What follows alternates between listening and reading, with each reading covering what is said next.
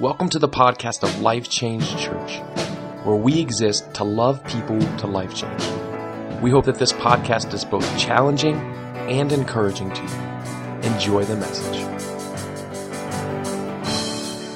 And then today we're going to talk about margin within our finances. So you picked a good Sunday to come. Here's what we know God is full of grace and mercy, and He knows that we experience that grace and mercy so much more when we have margin. We need margin for error because we are all human, right? We all make mistakes.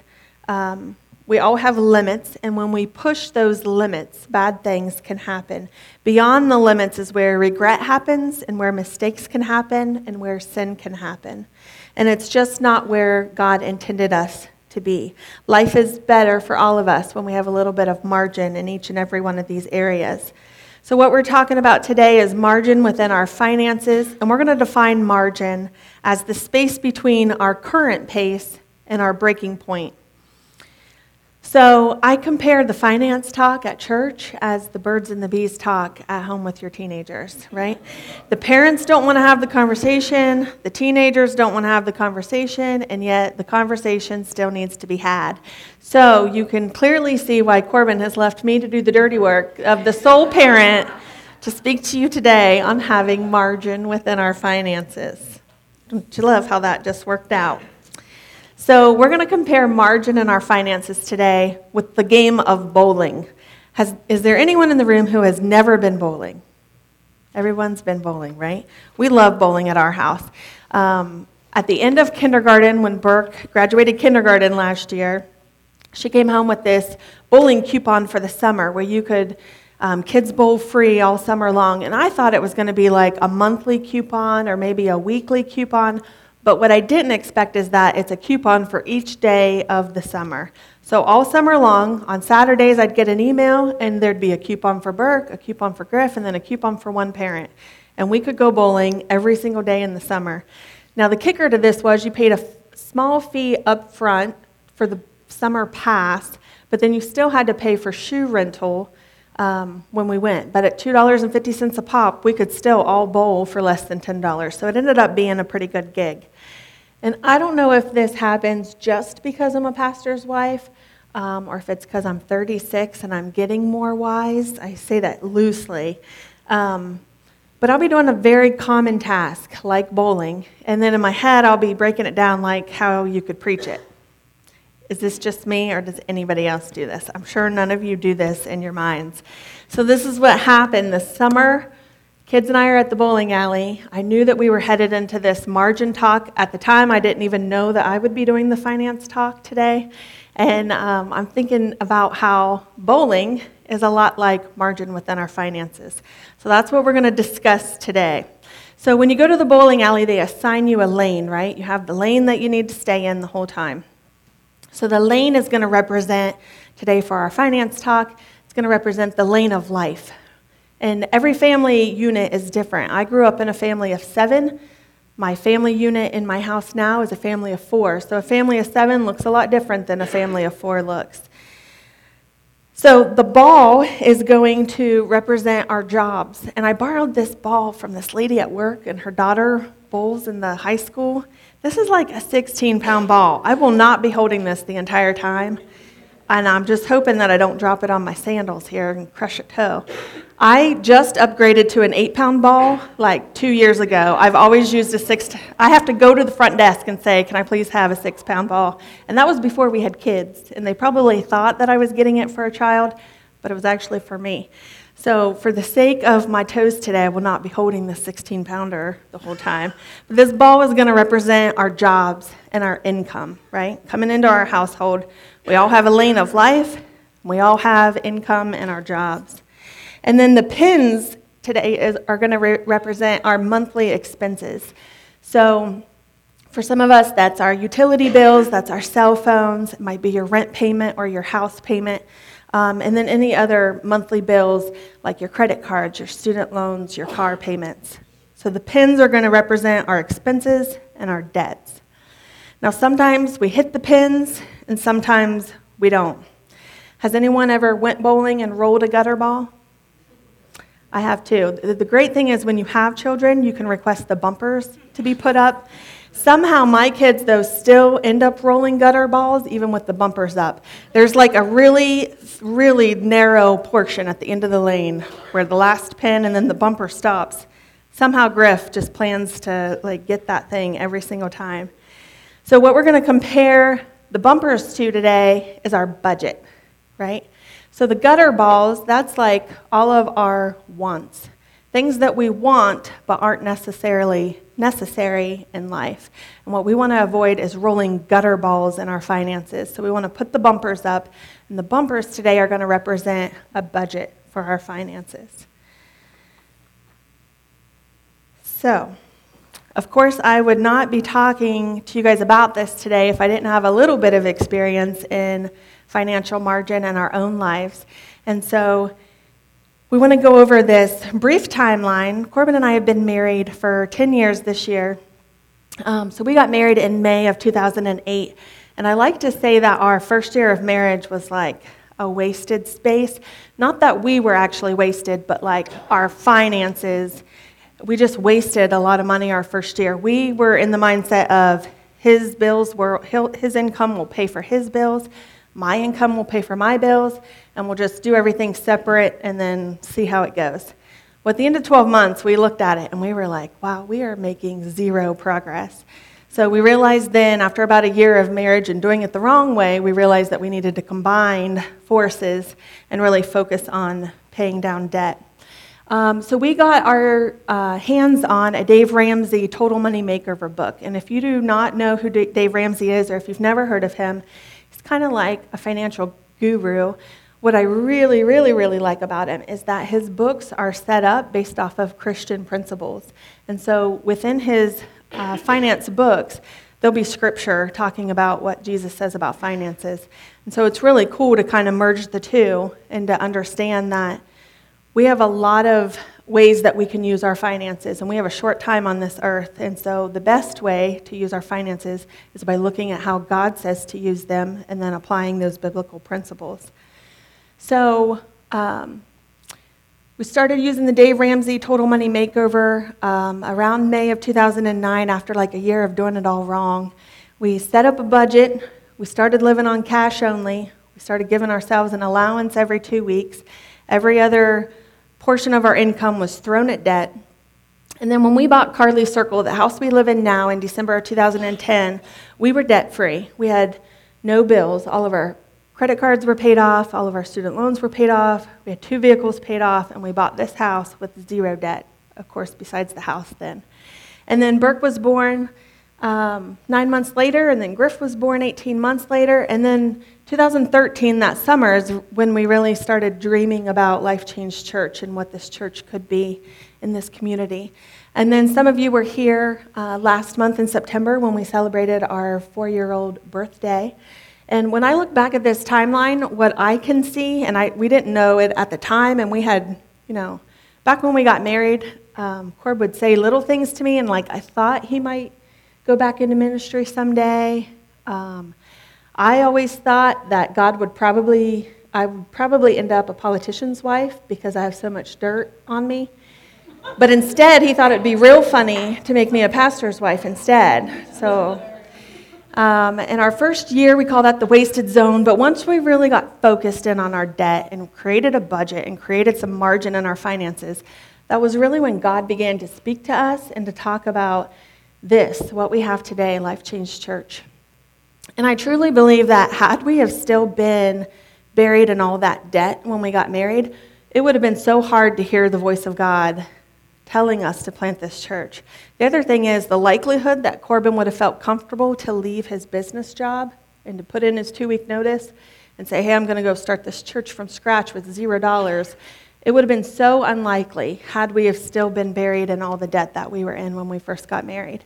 And um, I like to call Corbin out since he's not here and he cannot defend himself today. Um, when we got married, so he had a truck that was paid off. He had a car that had a loan on it. He had his motorcycle. Then he had a company car. And then I had my car. We both had student loans. I had about four, this is where my junk comes in. I had about four credit cards that were all maxed out And I'm not talking maxed out like a $1,000 line of credit. I'm talking like $10,000 line of credit. So between the two of us, when we got married, he inherited all of my debt the day we joined as one, and we had about $86,000 worth of debt when we got married, and that wasn't including the house that he already owned. So our first year was like wasted. We didn't make any progress at all. And then once we really got serious about paying off debt and being debt free, um, it's really when we started to hear the voice of God in our lives and what He would have us to do next. And so I want to challenge you if you're struggling to hear the voice of God or if you're struggling with what He would have you to do with your life, I know without a shadow of a doubt that that voice is going to become so much stronger and so much clearer um, the sooner that you can eliminate debt and get yourself out of debt. I truly, truly believe that. Um, so let's look at what the Bible has to say about finances. So if you can pull your phones out or get your Bibles out, we're going to look at Matthew chapter 6 today, verse 19. And of course, we always want to encourage you to read your Bibles daily. There's a lot of good word in there for us, especially pointing towards our finances. Matthew chapter 6, verse 19 says, Do not store up for yourselves treasures on earth, where moths and vermin destroy, and where thieves break in and steal but store up for yourselves treasures in heaven, where moths and vermin do not destroy, and where thieves do not break in and steal. For where your treasure is, there your heart will be also. So, what we know is when we seek after our own wants and desires, it typically leads to destruction, right? It leads to pain, it leads to the edge of the line. But instead, store up treasures in heaven. And if we seek his kingdom and seek his righteousness, even in our finances, we know that we will experience margin. And what we found in our own lives is that to create margin in our finances, sometimes we have to lower our earthly standard of living and raise your godly standard of living. So, for our main point today, what if you get nothing else, take this away. You may need to lower your standard of living in order to raise your quality of life. And again, I'm not asking you guys to do anything that I've not already done. So, besides our wasted first year, the other kind of funny thing that happened was when we started selling off these vehicles and he sold his motorcycle and we got rid of the car that we didn't need because he already had a company car, I ended up driving his 1997 Ford Ranger. He liked to call this the Danger Ranger or the Silver Bullet. Um, and when I say that I lowered my standard of living, I mean, I went to like a very nice luxurious SUV with leather and a sunroof and all the bells and whistles that I wanted. And I ended up driving this stick shift truck. It was terrible. Number one, I had to learn how to drive a stick shift. Number two, it had no air. And if you know me, you know that when I get hot, I get very angry. I am not, I don't know how I'm going to survive, like, you know, in 20 years when all that stuff happens. I don't know how I'm going to do it. Um, so the problem is, I ended up driving this car. The good thing was, it was the paid off car. It was the only paid off car we had. And since he had a company vehicle at the time, um, I got stuck with the old silver bullet. Um, so when I say that I had to lower my standard of living, I don't mean in Corbin himself, I just meant in the vehicles that we were driving. But I did. I had to learn how to swallow my pride and just suck it up and drive in it for a year. Um, so it was kind of cool. So the problem is, many of us simply won't do this, right? We either don't know how to lower our standard of living. A lot of us look at our parents and what they've achieved in their lifespan, and we think we need to live at that same level. Um, and we want it all. And again, there's nothing wrong with possessions unless we seek those possessions above God. And to many of us, it's a fine line, and we like to live on the edge. And that edge can lead to stress, it can lead to errors, and it can lead to mistakes. So, Corbin and I are real good about living on the edge. Uh, Thursday night before payday, does anybody else watch their bank account to make sure that last purchase doesn't clear before your paycheck hits? He'll walk in and he'll say, Babe, I've got good news and I've got bad news. Bad news is we've used our debit card way too much. The good news is we didn't bounce. Like we play that game of living on the fine line every two weeks before payday. So, sometimes in our finances, we throw gutter balls, right? We end up, our income, the bowling ball, we end up throwing this more towards our wants down the gutter than to the needs, the monthly expenses that we actually need um, for our families. And we need to do a better job at separating the wants versus our needs. Examples of our wants, stuff like eating out. Listen, I'm a working mom. There's nothing more that I love than when they say, hey, we're going out to eat tonight. Yes. No cleaning up the kitchen, no dishes, no prep for me, and I can actually get off my feet, right? The other ones that we have, it might be the new iPhone X. It might be name brand clothing for some. It might be a fancy gym membership or tanning package. For some people, it might be those tattoos or piercings. And for some people, it's, it's expensive cars. We even do this with our kids, right? Like Burke wanted an American Girl doll, and I'm like, I am not spending anything on American Girl. But we found out that Walmart has a cheaper version for $18. Total score. Sometimes we need to lower our standard of living in order to improve the quality of our lives.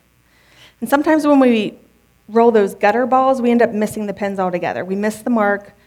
We end up landing more and more in debt. And then we move from I want to I owe. So think about the Snow White and the Seven Dwarfs songs. Hi ho, hi ho, so off to work we go. And instead, spin that around. When we don't live within margin and we don't have a budget set up, then we end up singing, I owe, I owe, so off to work we go. And the truth is, I don't think our problem is a debt problem. I think it's more of a discipline problem. As Americans, I don't think we have an earning problem. I think we all make plenty of money, but we do have a spending problem. Again, I don't think we have a debt problem as much as we do a discipline problem. So, what we want to think about today is are we chasing after treasures on earth, or are we chasing after our treasures in heaven? Are we chasing after wealth and material items, or are we chasing after eternal wealth and our heavenly reward? Are we truly seeking and yearning for trusting God in our finances? God wants more than just a standard of living for us, He wants us to have a quality of life. So, again, you may need to lower your standard of living in order to raise that quality of life. So, imagine if we sought after Him with our finances. Imagine if we chased after His treasures. Imagine the quality of life that we would experience. Sometimes we'd hit the pins, sometimes we'd avoid the gutters if we put our budgets up and our bumpers up.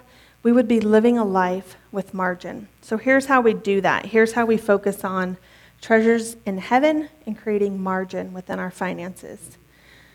Rule number one we're going to put on our shoes. The shoes are going to represent knowledge, right? We all have knowledge about what we spend, where our money goes from month to month. Knowledge is power, it sets you up for what is right, and we need to start off on the right foot. Sometimes we need to ask God for wisdom in our spending. Um, I started a new job role the last couple years, and I can't tell you how many times I've had to ask Him for wisdom at work. Um, it's never a bad idea to ask God for wisdom and to ask Him for that knowledge. It's always a good place to start. But again, it goes back to seeking the kingdom of God and his righteousness, even in our finances. Proverbs 15:14 says, "The discerning heart seeks knowledge, but the mouth of a fool feeds on folly." So know your finances, know how to create a budget, and know when to stop spending. Sometimes we need to spy on our money, right?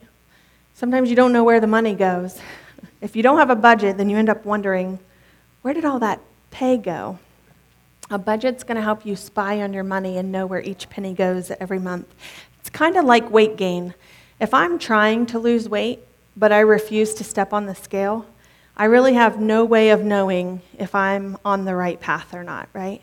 And finance is setting up a budget, it's the exact same way. It's going to be really hard to know how much in debt you actually are if you refuse to step on the scale and face the number. Sometimes you just have to get on the scale and face the number. Number two, we want to put our bumpers up. And the bumpers is, again, our budget. Um, a budget is simply listing your income out, listing your expenses, and then following the plan and making it happen. Any extra money, instead of that going towards what you want, We need to pay down debt and get out of debt as fast as possible. And this will help us avoid the unnecessary expenses and the gutter balls in life. A budget will help you spend on what you need rather than what you want. So let's go to John. He describes the Holy Spirit in this way in John chapter 14, verse 26. But the advocate, the Holy Spirit, whom the Father will send in my name, will teach you all things and will remind you of everything I have said to you. So I like to compare the Holy Spirit, stay with me, this is a loose term, with the air blower at the bowling alley, right? Like the little air blower that's right there where your ball return comes back. So the air blower helps dry your hands off if you have sweaty palms or you just need to dry your hands off. It helps you to get a better grip. Well, that Holy Spirit, if we ask Him for help, it can also help us to get a better grip on our income and what we're spending our money on. Number three, we want to use our arrows. At some bowling alleys uh, where the carpet separates the wood, um, kind of back towards the approach lane, sometimes it's arrows. At the Heath Bowling Alley, there's little dots on the floor, and they help you to know, you know, should you move left? Should you move right?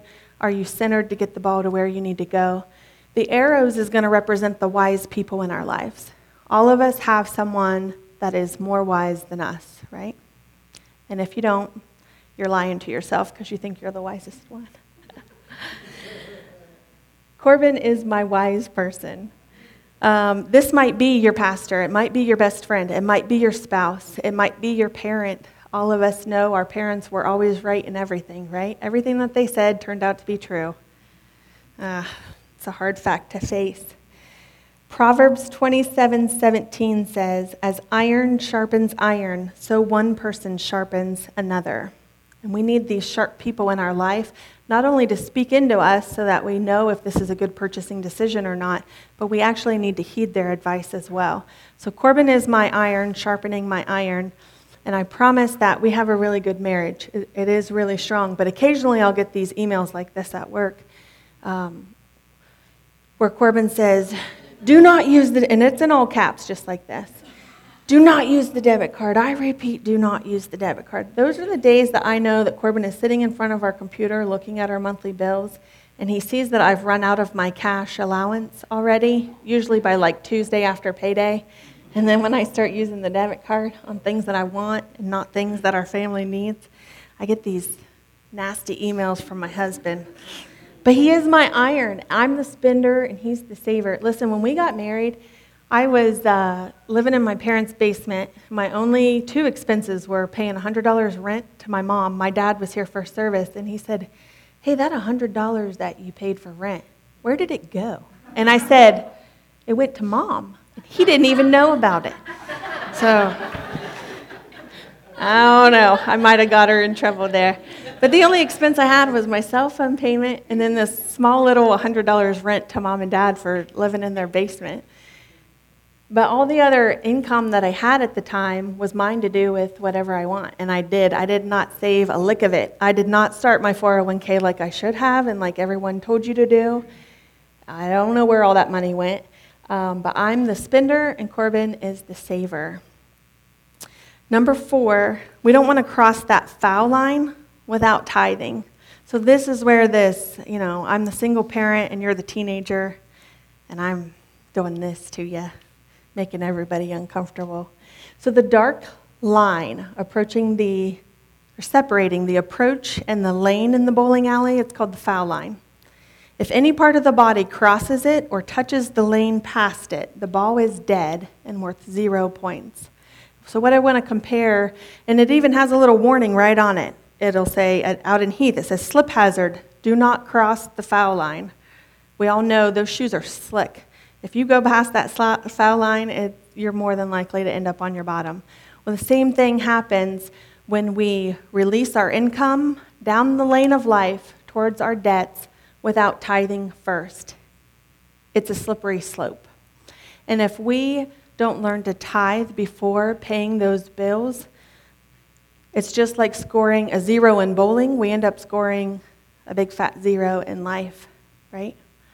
I know that for our finances at my house, I would rather us be 90% blessed than 100% cursed. right? And again, when you look back at the timeline of when we got married, we, we weren't good at this the first year that we got married. We made a lot of mistakes in our finances. And when we first started off, because we had so much debt and we hadn't been using money God's way, we weren't able to tithe first thing when we got married, or even within the first year. I don't know the exact date that we actually started tithing. But when we started tithing our finances and putting God first in our finances, things just start. It was like a whole new world. It was that Disney song. What's that movie? I'm not even going to sing it. Yeah, Aladdin. A whole new world opened up. So let's look at Luke chapter 16, verse 13. It says, No one can serve two masters. Either you will hate the one and love the other, or you will be devoted to the one and despise the other.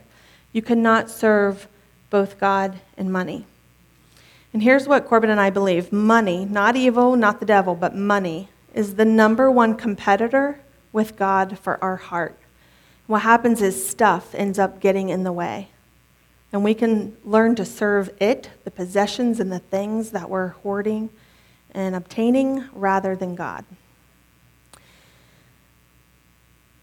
I love Micah chapter 3 when he says, Test me in this and see if I won't throw open the floodgates of heaven. God is challenging us to put him first. He's asking for us to trust him with our finances. And again, we didn't do it right that when we first started off, but when we um, learned to live within a budget and we learned to get out of debt as fast as possible, we were selling stuff, we were working two to three jobs. We had even gone as far as to say, hey, we don't want to have kids until this debt thing is under control. Until we can learn to live in a godly way, we don't want to bring kids into this because we knew it was going to be so much harder once we had to buy diapers and formula and childcare and everything else that goes along with children. Um, but I truly, truly believe had we had still been buried in that debt in 2010 and 2011 and 2012, I really think it would have been really, really hard for us to hear the voice of God tell, giving us the next steps in life and telling us what we needed to do next. So I challenge you don't cross that foul line without giving first. You know, fourth quarter of 2018 is already underway. We're almost a couple weeks in now. And so some of you might be looking at, starting to look at your budget and your goals for 2019. And I would just challenge you when you're looking at making maybe job changes or maybe a new position um, or family trips for 2019, that you would list out a budget for the next 12 months and that you would trust God and put your tithe first before those monthly bills. Again, you may need to lower your standard of living in order to raise your quality of life. And so, to recap, number one, we want to know our finances. We want to put on our bowling shoes, right? Our shoes is knowledge. We want to use a budget and put our bumpers up to eliminate spending on wants versus the needs. We need to have wise people in our lives that will speak to us, but also people that will actually listen to and take advice from. And then we need to start tithing. I challenge you not to cross that foul line without tithing first. And when we do all of these steps together, it's really a beautiful plan it's a beautiful way of life that God has made for all of us. He does want the best for us, including our finances. And He doesn't want anything else to have a grip on our hearts the way that finances and the way that possessions can have. But we have to learn to seek Him, and we have to seek His kingdom and His righteousness first. So, as we close today, um, if you'll pull out the connection card on the seat back in front of you, these are for every person every week. We encourage each person to fill these out. Um, if you're a first time guest, you can take them to the Connect Center and we'll get a gift for you. Even if you come every single week, we still would like to have a card from you. The first box is I would like to make a commitment to follow Jesus today. Um, and maybe this is the first time that you're making that commitment. Maybe you're recommitting back to Him, perhaps even within your finances. The second box is how we can pray for you. Um, and I'll tell you, sometimes we don't know what all you're going through and what your family is going through if you don't mark on this card and tell us what items we can be praying over you. It is our honor, it is our privilege, it is our duty as your pastors to pray over these. There's nothing that you guys can tell Pastor Corbin that's going to make him shy away from the call of God in his life. He loves to pray over your prayer requests and to pray over your families each and every week. And then the third box is God is asking me to. If there's any part of this message that kind of got your wheels spinning, or maybe it's setting up that budget, the dreaded B word for 2019, we just challenge you to do that. Um, you owe it to your families. Like God has given us. Last week we sang the new wine song, and I love that song because it says, Look at all that He has given us and all that He has done. If we truly believe that Jesus Christ is Lord of our lives, we should want to give back to Him. Look at all that He has given us and all that He has done for us. It's the least that we can do. Daryl will be up in just a moment. Thank you for listening to the Life Change Church podcast. If you were here today and you're listening and you made a decision to follow Christ, we would love to hear about it. Or maybe you're here and you're listening and that God is asking you to make the next step with whatever that it is in your life. We would love to hear about it and partner up with you. If you would, go to www.mylifechangechurch.com and under the media section, please fill out the contact us information and let us know if you made a decision to follow Christ. Let us know what God is asking of you. And if you need prayer, we would love to partner up with you in prayer as well. We hope that you enjoyed the podcast and that it both encouraged and challenged you. Have a great week.